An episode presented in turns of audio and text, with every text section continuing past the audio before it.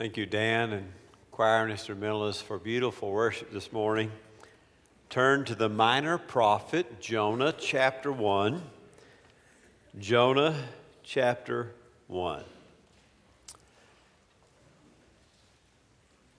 It was a plot straight from a 1980s Hollywood blockbuster. A true freshman quarterback, Trevor Lawrence, sporting long blonde locks, led his team to a victory in the college national championship game. In doing so, his Clemson Tigers felled the higher rated reigning champs, the Alabama Crimson Tide, coached by one Nick Saban. David took down Goliath. The would be supervillain with a penchant for winning went down and went down hard. He went down led by a team by 19 year old Johnny Utah.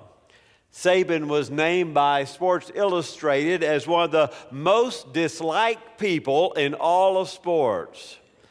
Why is it so many people dislike Nick Saban? Jealousy? Tired of seeing him win? Feel like you're watching the New England Patriots all over again? You're a Clemson fan. Were you more overjoyed that Clemson won, or were you more overjoyed that Saban lost? Where were you? Were you overjoyed that Clemson won, if you're a Clemson fan, or were you overjoyed that Saban lost? There's a big difference, you know. What was in your heart? What made the drama so thick was that Clemson is coached by an Alabama native, a University of Alabama alum, no less, Dabo Swinney. For those who relish seeing Saban fall, it was a perfect climax to the film. Hometown boy came back and defeated the carpetbagger from West Virginia. In fact, Sweeney even danced to Sweet Home Alabama after the victory. If history has taught us anything, however, Saban will be back and he will have his vengeance. If you enjoyed seeing Saban suffer, savor the moment, celebrate Sweeney and Lawrence's victory, look forward to more wins from the Tigers, but no, this Saban does not smile when he wins. He does not frown when he loses, but he's plotting. He's plotting already for next year, and he will be back. It's less than a year away. I found a Peanuts cartoon where Linus says to Charlie Brown, Pain looks great on other people. Pain looks great on other people. How about you? Have you ever taken joy in someone else's pain? In someone else's fall? A little pleasure in someone else's pain?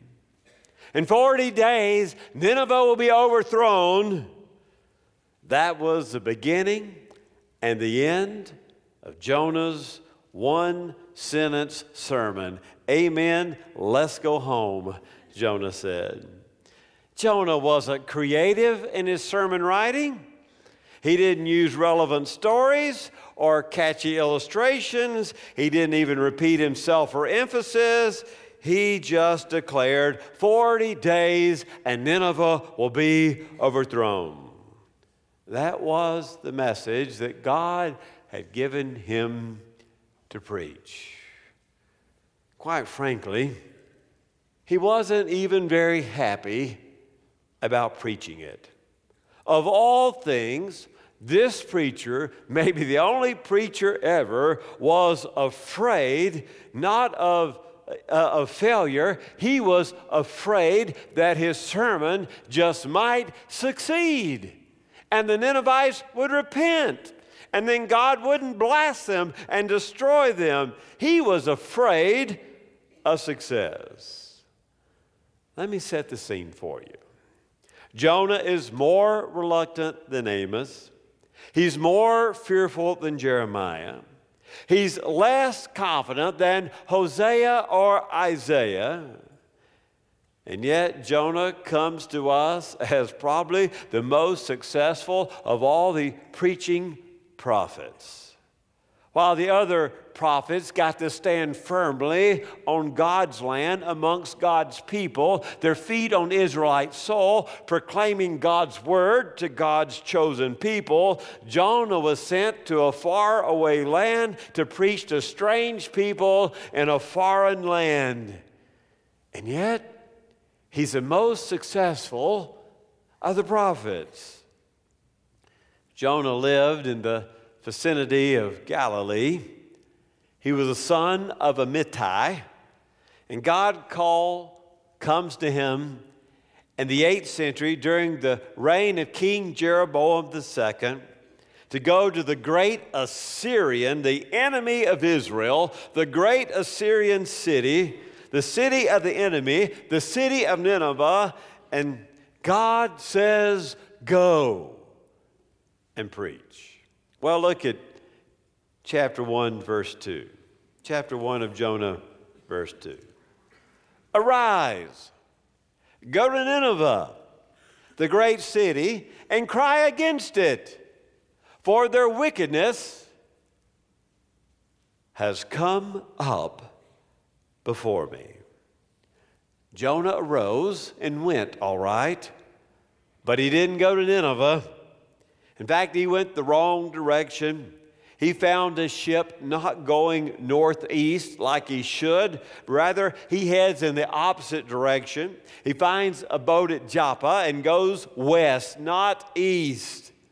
And like a a major league pitcher hurling a fastball, the Lord hurled a great wind. Look at verse 4. And the Lord hurled a great wind on the sea, and there was a great storm on the sea, so the ship was about to break up. The little boat was tossed to and fro, back and forth by the powerful hand of God.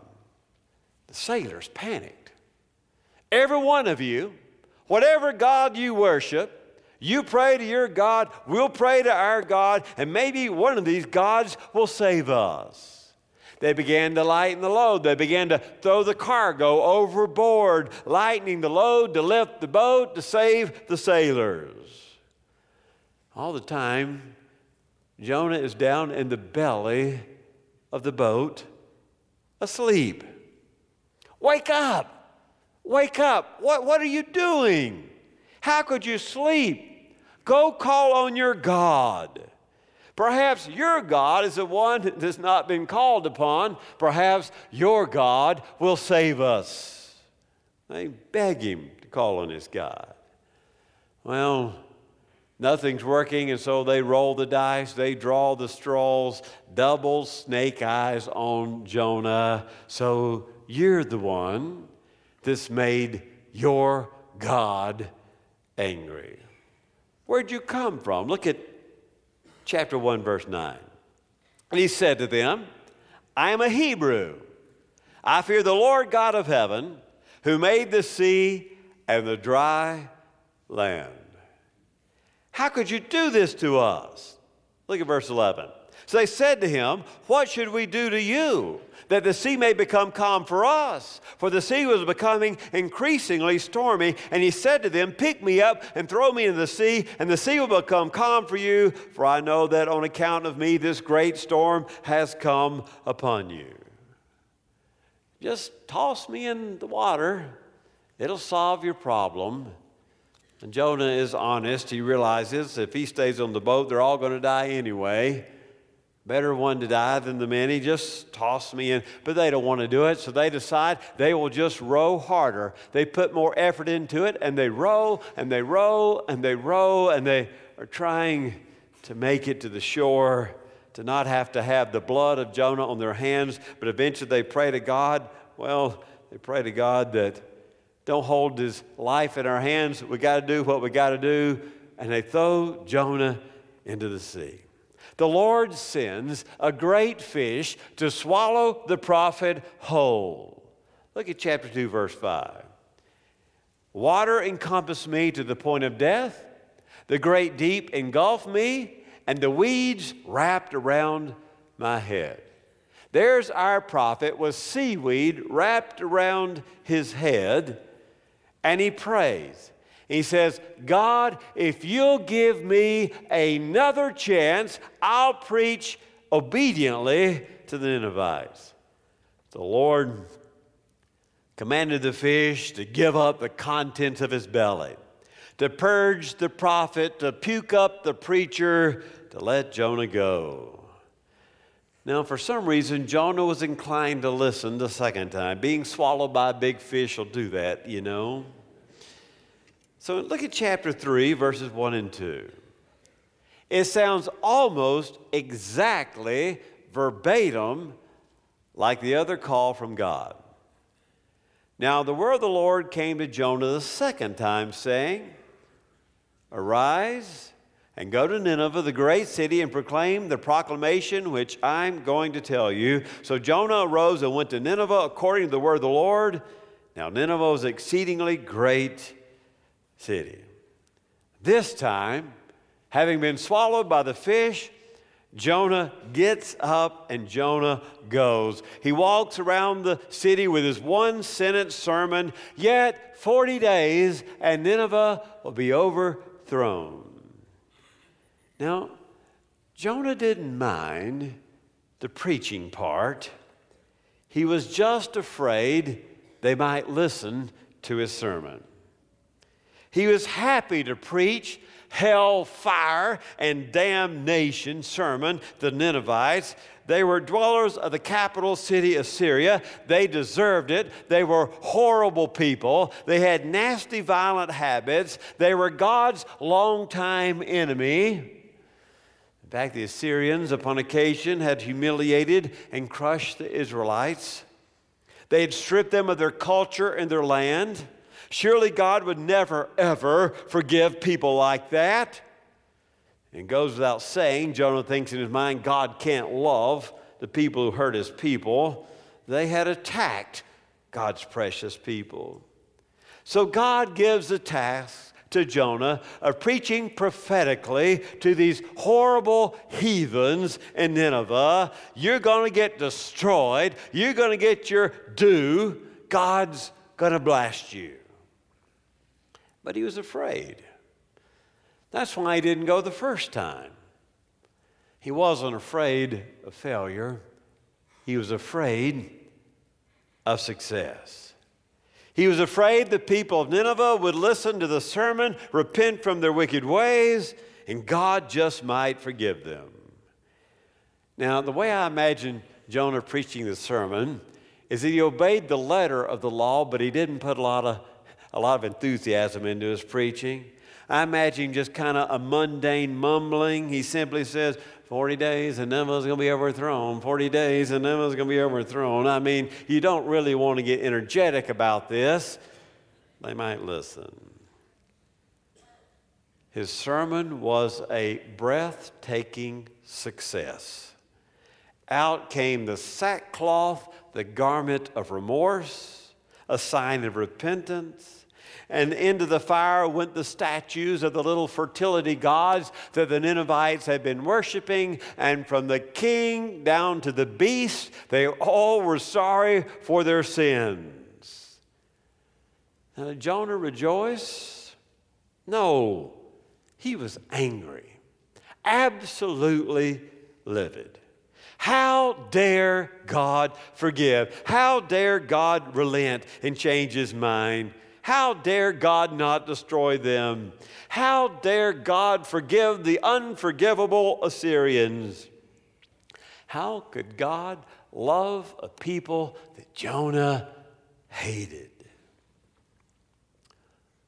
Who is Jonah? He's the patron saint of all of us who've ever enjoyed a secret smile. He's the patron saint of all of us who've ever enjoyed a secret smile. Have you ever smiled like that, like Jonah did?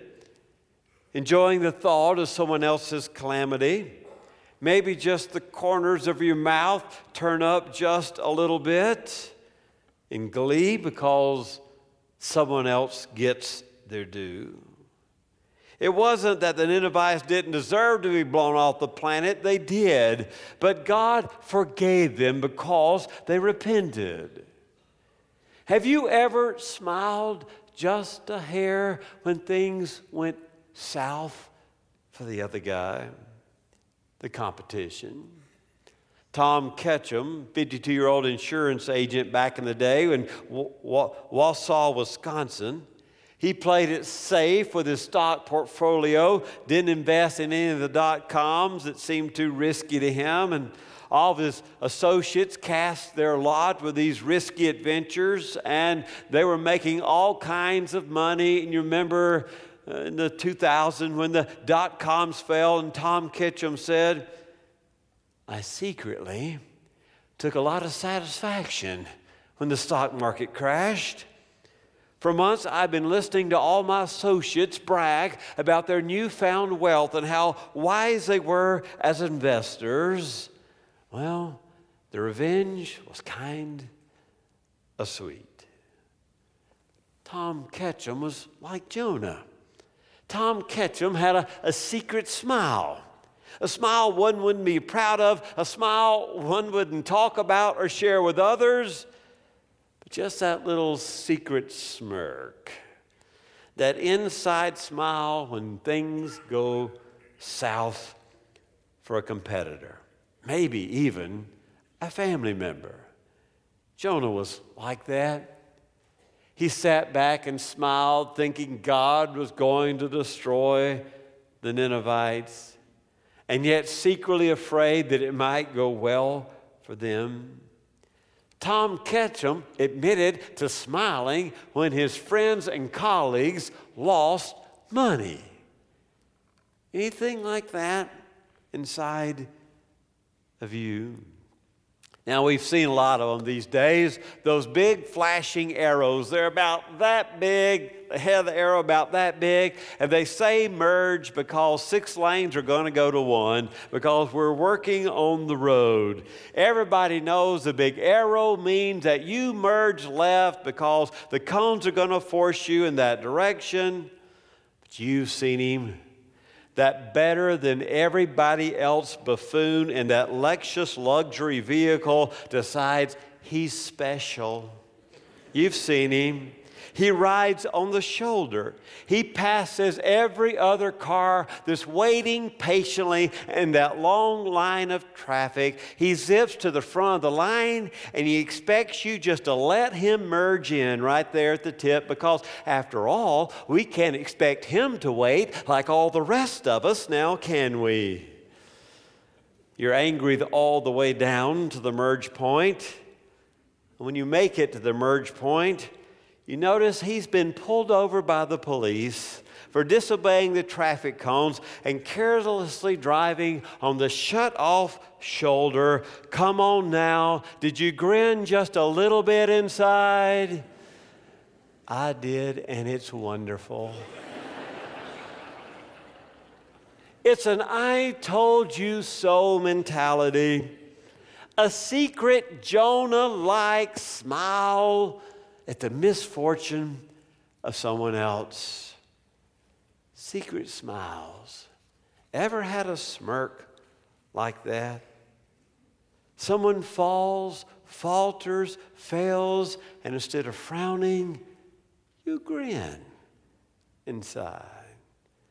News comes that the person you can't stand, that girl who seems to have everything going for her, someone whispers in your ear, have you heard? Miss Perfect is getting a divorce. Her husband left her for a younger woman. You wouldn't tell anybody. But honest with yourself, you know, there was just a little glee in the worst place of your heart. Or it's your 25th high school reunion, and the high school prom queen Miss Perfect herself, the one that everybody adored, the one that didn't have so much as a freckle or a blemish on her face. She shows up at the 25th reunion with 60 extra pounds, and you have a secret smile. Perhaps you even walk up to her, act like you can't remember who she is. Now, I don't believe, believe I've met you. I don't remember you from school. Now, what was your name, honey? She was a prom queen, and now she has the dread of the middle age spread, and you smile just a bit. How about your boss? That terrible tyrant. He gets a pink slip, gets 15 minutes to clean out his desk to go home. They've already changed the locks on his office door, and you smile just a bit. The politician from the other party who's known for his stance on family values is found in an adulterous affair, embarrassed and forced to resign by political pressure. Is it within you to smile over someone else's sin like Jonah did? The secret smile, like Jonah, means that in some way we find joy in hating. That we find joy in the misfortune of the enemy. Jonah's smile is awfully scary. It's scary because it's our smile too, isn't it? We usually smile at the misfortune of others. We usually smirk when we're carrying with us the baggage of bitterness. He always thought he was better than you were. He excelled in every way. He never acknowledged you for who you are or what you've done. He's a self centered sort. And finally, he has his fall. And you smile. You smile because you're carrying the baggage of bitterness. You smile because you're giving him rent free space in your head anyway. One day, two monks were walking through the countryside. They were going to the next village in order to help bring in the crops. And as they were walking along, they came to a river, and there was an old woman sitting on the edge of the river, and she was distraught. She was upset because there was no bridge to help her get across the river to go see her family. The first monk was a kindly fella, and he said, Well, we'll carry you across if you want us to, ma'am. And she said, Thank you, would you, would you? And so they clasped hands and, and made a little seat, and the old woman sat on their arms, and they carried her through the river and set her down on the other side, and she went on her way. They walked on a mile or so.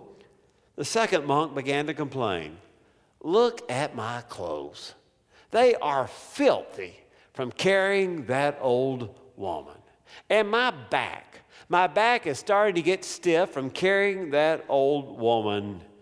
They walk Four more miles down the road, the second monk griped again, My back is hurting me so badly. It's all because we had to carry that silly old woman across the river. I don't even think I can go any further. He lays on the ground in the pain, and the first monk looked down at his partner on the ground, moaning, and said, Have you wondered why I'm not moaning or complaining?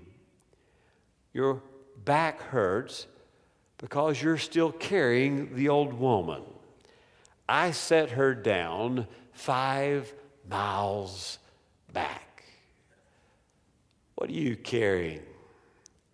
And letting cause you pain today. That's the way we are. We have bitterness in our heart. We have resentment towards others. We're like that second monk. We can't let it go. We hold the pain of the past.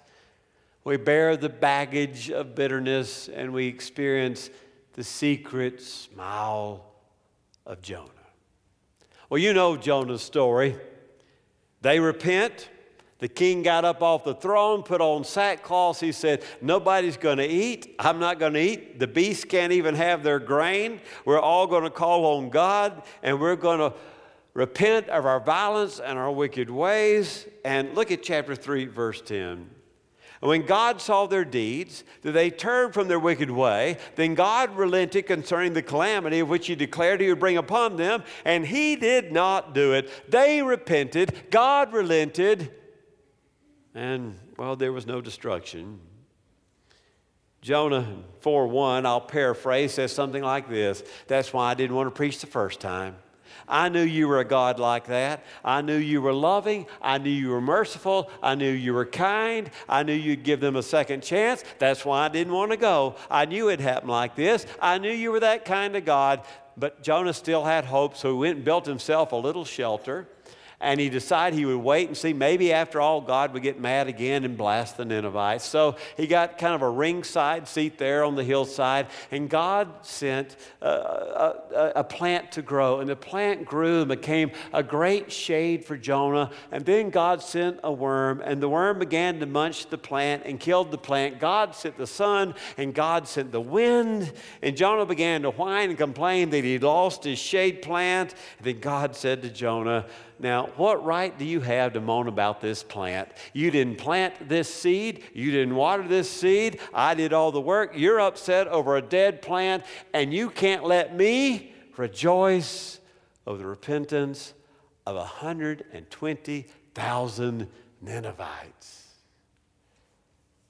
God received the repentance of the Ninevites. And Jonah was sad. We're not careful, we might be disappointed when we get to heaven and see someone we don't like sitting there waiting to greet us. Are you ever glad over the calamity of another? Ever read those headlines in the newspaper and go, ha ha ha, you ever feel like Jonah? It's easy to say of the calamity of others, they had it coming. That's what they deserve. That's their comeuppance. Reminds me of the story back in the days before communication. It's all down to a telegraph in those days. A Kansas preacher went on a trip to New England. He was coming back home. Met one of his par- parishioners at the train station. Well, asked the preacher, how are things back home? Real, real sad, said the man. A cyclone came and wiped out my house while you were gone. Well, I'm not surprised, said the preacher in an unsympathetic way. You remember, I've been warning you about your sin and your way of living. Punishment for sin like that is absolutely inevitable. I'm not surprised the cyclone took down your house. Preacher, it took down your house too while you were gone. Oh, the ways of the Lord are past human understanding, the preacher said. God forgive us if we ever take joy an unrighteous joy and the fall of our fellow man. Let us pray.